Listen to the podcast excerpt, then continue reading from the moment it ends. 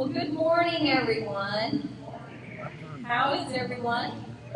You're going to be very interactive today, I can tell, which was great. Then maybe I won't be taking my Had it all worked out, and then it didn't work. Um, first thing I want to do before we start today, and I've asked the kids to come back down. They were upstairs, and I had somebody go wrestle them back downstairs. Because, as you all can tell when you walked in the back, we had VBS. It was two nights on Thursday and Friday and Saturday morning. And we had a small group, but I will say it was a loud, chaotic group. we, uh, um, Megan has a few pictures. I know they're hard to see with the glare, and I hope you all can see them. You see that, Aubrey? they, uh, they danced a lot, they sang a lot, we ate a lot. We did, we fed them a lot, we sugared them up, we made crafts, we played games. There they are eating the brownies. Um, and they made these little puppets on a stick there that were kind of creepy, but they were fun. They were motorcycles. And we taught them about all the ways that Jesus takes care of us. So there's a little video there. Yeah, they were. Here's a little video I want you to see of their dancing. They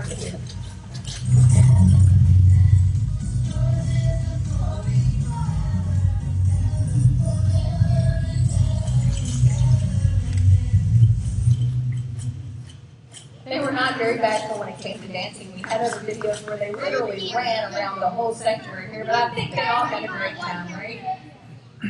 So let's go ahead and dismiss our kids and let kids go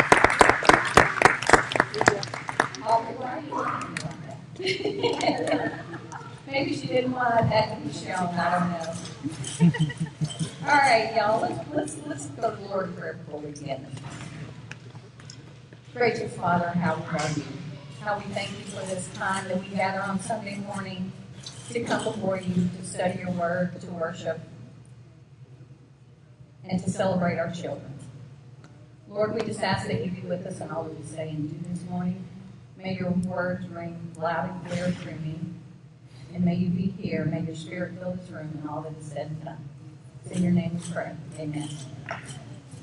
So I find myself in a weird spot this morning, as you all know. This is not comfortable for me in any way, shape, or form. So I'm going to do the best I can and we'll get through it together. so far, so good, right? Um, after getting over the shock of Rachel asking me to do this, which it was a shock, I screamed out loud in my office at work. Ben can probably attest to that. Um, I started thinking, what in the world am I going to talk about, right? I don't have any training. I've not been to seminary. So where do I spend most of my time at this church? And it's with the kids. And Rachel suggested several times that I talk about the kids this morning. So there we have it. I will talk about the kids. I don't have control of the slides this morning. Megan, you're going to have to help me a little bit. Um, I was uh, perusing the internet trying to figure out exactly what to talk about. And as you can imagine, over and over again in Google, on Google, what you see over and over again is let the children come to me or train up a child. And I felt like those were scriptures that were overdone, talked about a lot. But the more I studied, the more I fell in love with uh, let the children come to me verses. And so pictures like these kept popping up. A very serene, sort of calm picture of Jesus on the rock. And these two well behaved kids kneeling at his feet. He's got his hands reached out. He's holding one hand and touching her cheek with the other, and the mountains and the beautiful view are in the background. And it's so picture perfect, right? It's not the way that it always is, as we can attest to in VBS this week.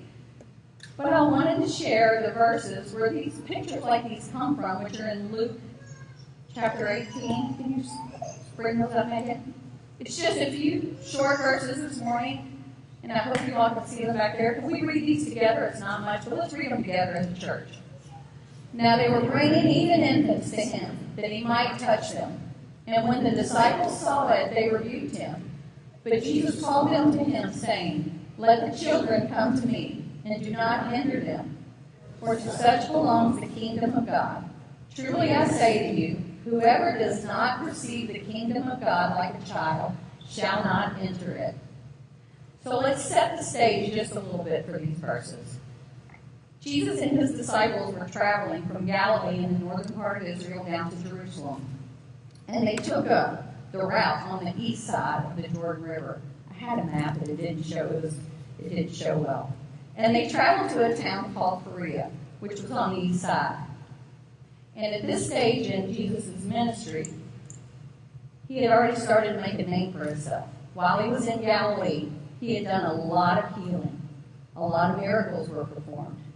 And as you can imagine, people were gathering around him, right? Everybody wanted to be a part. The crowds were starting to follow him. Um, the Gospels of Matthew and Mark talk more about the crowds, um, more about why they, the witness that they saw, the things that they saw in Galilee, and they started to follow him down south. Maybe they wanted to see more. Maybe they were just curious. Maybe they wanted healing themselves. For, for whatever reason, the crowds were growing as Jesus traveled south. And as they reached the town of Perea, people had already heard that Jesus was coming, and they had heard about the crowds that were following. So as you can imagine, they wanted to be part of that of that crowd. They wanted to see if the stories were true. They wanted to witness that miracle of healing with their own eyes. Not only that, they came with their kids in tow. It says that um, two of those the passages, the three Gospels all talk about this, this story. In Mark and Matthew, it says um, the children. They were bringing the little children to Jesus. But here in Luke, it says they were bringing even infants. So we have this picture, like I just showed you on the board a minute ago, of the calm, calmness, the sereneness of Jesus sitting on the rock. But I'm not so sure that's a clear representation of what was really going on. You see, these crowds were big. They weren't just any old crowds. Some of the commentator writers even said that they could be considered a mob.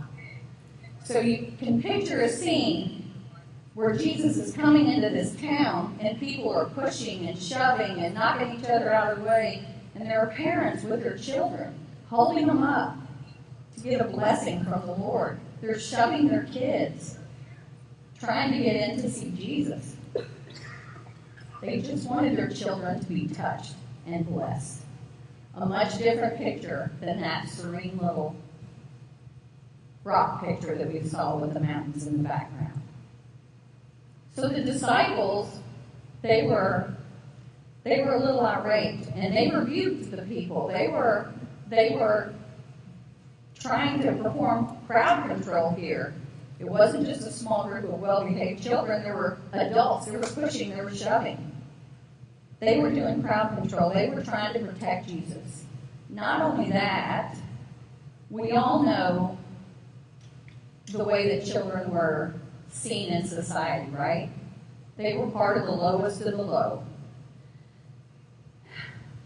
The disciples didn't want Jesus to be bothered by the children, right? Didn't matter what age they were. This was a time when children and widows and the sick and the elderly, they didn't have much status in town. They weren't respected or looked highly upon. So the disciples thought they were doing Jesus a favor by keeping the kids back. But yet, just like Jesus always does, he flips society's perceptions upside down. In a time where the town thought that the children shouldn't be at the feet of a teacher. Jesus said, did just the opposite. He said, bring the kids to me. Obviously, he has something for us to learn here, right? Um, Jesus is always making a point with the things he does, especially the things that don't seem common by today's standards or normal by today's standards. Scripture tells us here that Jesus was indignant. There you go. Um, I was going to say this word. I practiced it all week, but I don't think I can say it right now. I think it's egonateo. Very close. Something similar to that. And that word, that word translates to grieving so much that you become indignant or angry. And that's what was going on with Jesus in that moment in time right there. No other time in the New Testament is this word used to describe Jesus, only in this spot here with the children. So he's about to show the disciples a thing or two here. Scripture says he calls his disciples. I don't know about you all, but when my parents were trying to make a point in my house and they were calling me to their side, it was not a pretty thing, right? Calls is another word that maybe gets a little um, lost in translation here. A better word might be summoned. Um, he summoned his disciples to his side. It was very authoritative and it was an urgent demand. Jesus summoned the disciples. He wasn't having any of what they were doing with the kids. He wanted the children at his feet. The low children with no value, the lowest of society. Religious teachers, religious leaders of the time, they didn't make time for people like the kids and the tax collectors and any other sinners that they were thinking of during that time. And the disciples didn't want Jesus to be bothered by these children. Now, that makes you uncomfortable thinking about the children not having any value during that day. I'm going to read to you a couple of headlines from the 21st century that came out of our own news reporters. In 2006, these are true, these are not fake news. In 2006, MSNBC, there was a headline that read, No brats allowed. Is American society increasingly intolerant of tots with a big exclamation point? The article goes on to say that they would rather see dogs at dinner, dogs at the movies, or in the mall than to see the little cretins running around. And then in 2011, CNN, a headline read, Permissive Parents Curb Your Brats.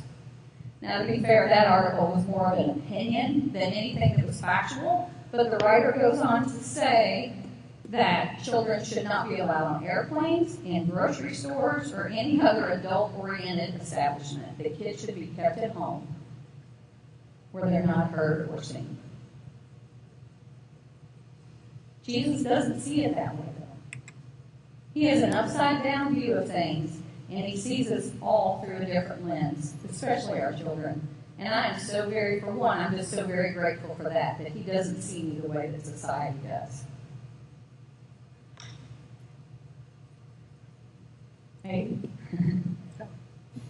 so let the children come to me and do not hinder them, for such belongs to the kingdom of God.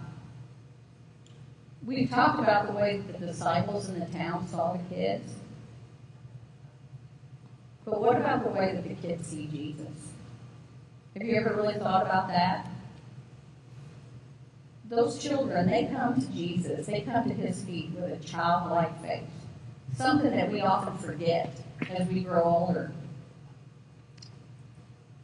Remember the story in the Gospels where the disciples asked, Who will be the greatest in the kingdom of heaven? Do y'all remember that story? Yeah. Jesus responds in this way Truly I tell you, unless you change and become like those little children, you will never enter the kingdom of heaven. Therefore, whoever takes the lowly position of this child is the greatest in the kingdom of heaven. It's an upside down view, isn't it? Much different than the one that CNN or MSNBC present, or even the folks in the town of Perea, even the 12 disciples. Jesus encourages his followers to look to the faith and humility of children as the example of how we should all live. To be teachable, to be humble, and to rely on Him in all circumstances. Our children are with us for just a short time. I saw a social media post somewhere, or maybe I read it, I can't remember. Maybe even Rachel said it up here, not sure. But it was a reminder to all of us, especially the parents, that we only get 17 summers with our kids. 17 summers, y'all. We can count that on our hands and toes without getting help. It's not a very big number. we think that we have forever with our kids. But I will tell you, if you just ask any grandparent in this room, that those years go by fast. And I can attest to that myself. They go by quick. Those first two summers, we are we're ambitious, you know. We think we're going to start out from the time they come home from that hospital in that chair. We are going to start out and we are going to pour Jesus into them. We have really good intentions. We want to make sure they know all about Jesus. But those first two summers, our kids barely speak one syllable. It's hard to teach them about repentance, sanctification, forgiveness, sharing, all those big biblical words that, that we've come to know. They're tough words, and we don't even get them right as adults sometimes. But we can lead by example when they're young, when they're infants. We can pray over them. We can read them Bible stories in the evening. They can see us praying in the middle of the day. More importantly than that, as they begin to talk around, we can learn from them. They watch us as parents, as the role models in their life, and they trust us unconditionally. When they're about to fall off of the step and we yell real loud, they stop. When they go to touch that hot stove and we warn them, they stop. They know that we love them and we care for them and we want the best for them. And most of the time, they follow our, our guidance. They have childlike faith that we'll take care of them. And that's the first two summers. We've got 15 to go. Now we're down to 15. And they'll move much quicker than the first two, trust me. Those first two were tough. As they start to get a bit older, they develop a voice, which can be good and bad. Yeah, a voice that's very pure and very unfiltered. And I can tell you that from VBS. We were praying one evening, and I asked the children to gather in a circle, and I asked them all to pray with me. We were trying to teach them how to pray out loud, trying to make them comfortable with it. And I said, I just want you to say one thing you're thankful for, much like we do at the dinner table at Thanksgiving, right? And it was going really well.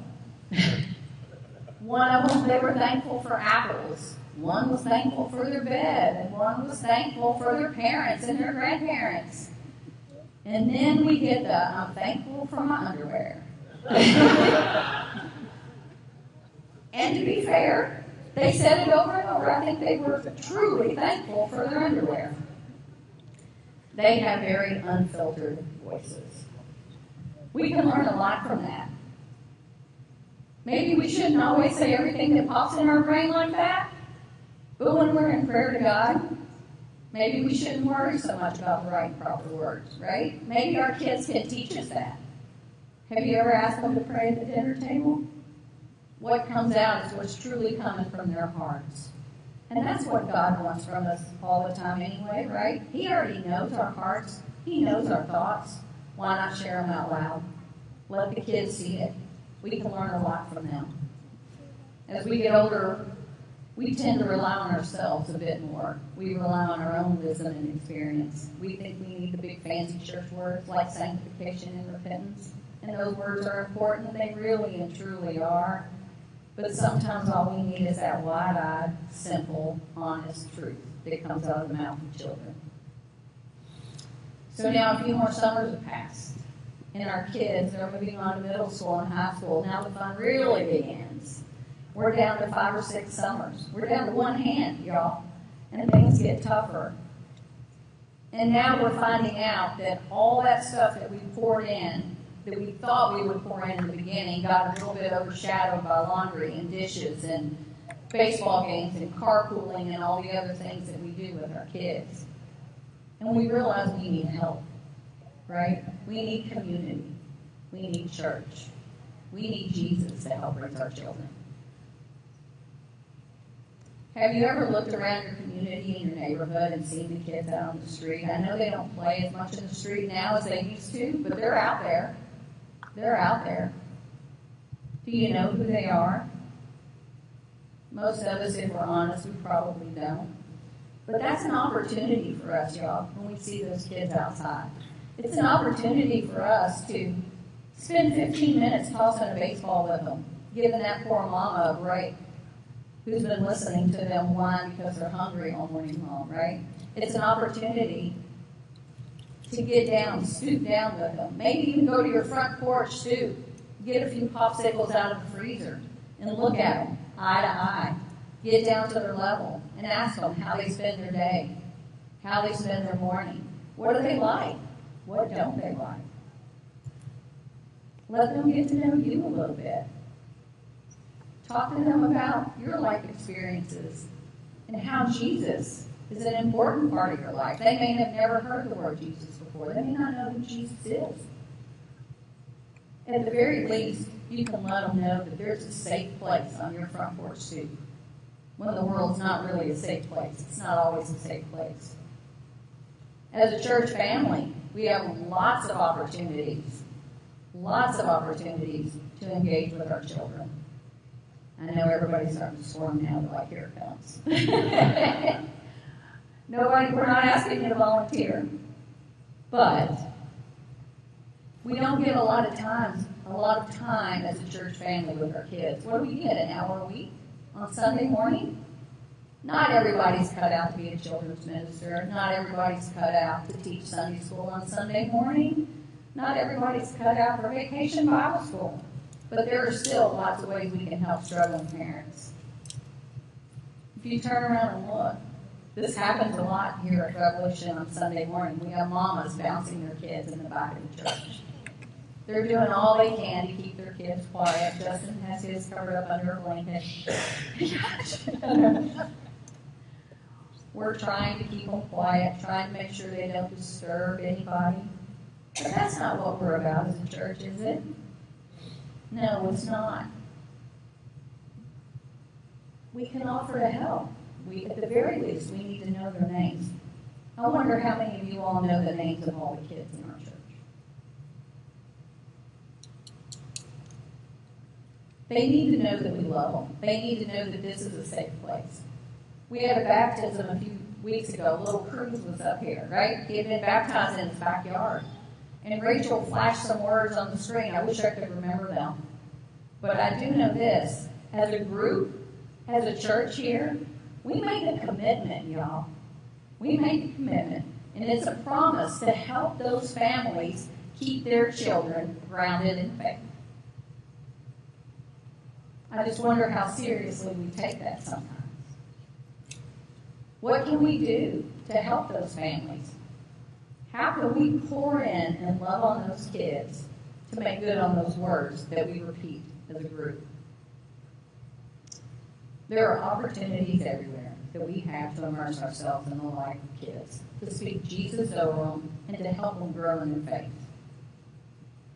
Matthew 18:10 says this: See that you do not despise one of these little ones, for I tell you that in heaven their angels always see the face of my Father who is in heaven.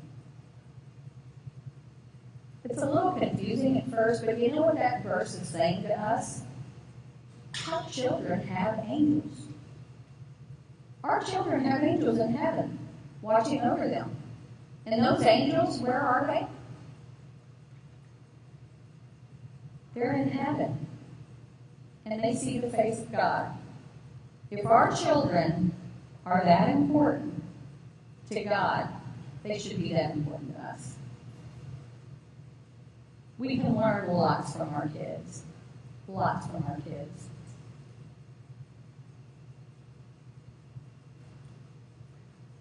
I see them all looking at the window. Y'all turn around away with those kids. they know what we're talking about up there. Look at them. Look at those little faces. How can you not love that?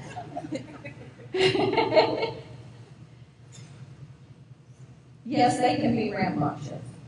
Yes, they can be full of it sometimes. Yes, they can show their sinful nature, but man, can we learn from them. That's why here at Revolution, that's why one of the many, many reasons I love this church.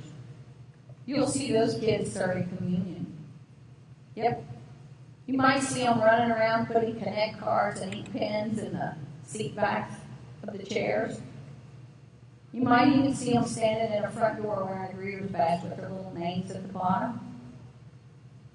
Even before they're old enough to serve, you'll see them in the back like little Wyatt being bounced around smiling underneath that pacifier, wanting everybody to see who they are.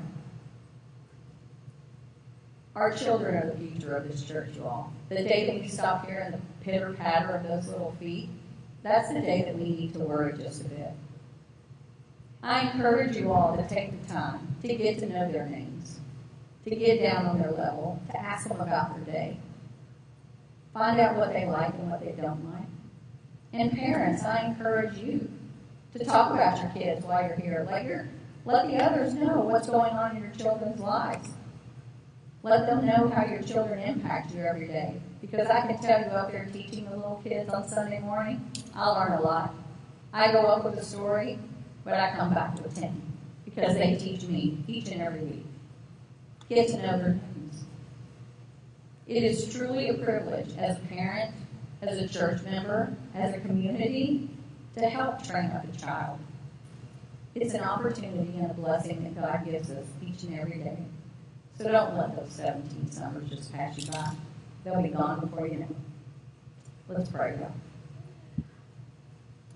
Father, we thank you for the gift of children. Lord, those children, they are so precious in your sight and precious in ours. Father, I ask that you give us patience when it comes to the kid. Lord, I ask that we see you through their eyes with that humble, unfiltered adoration, faithful gaze that only a child can give. Lord, we thank you for each and every child in this church. And we ask that you show us throughout the weeks to come how we can make be an impact on that child, how we can get to know them just a little bit better, how we can remember the words that we speak when they're baptized and brought into this church, that we will be a faithful member to help bring up a child the way that you want them brought up, Father. Lord, I ask that you bless us all and that you continue to bring your Holy Spirit into this place as we continue in communion and worship. In Jesus' name, amen.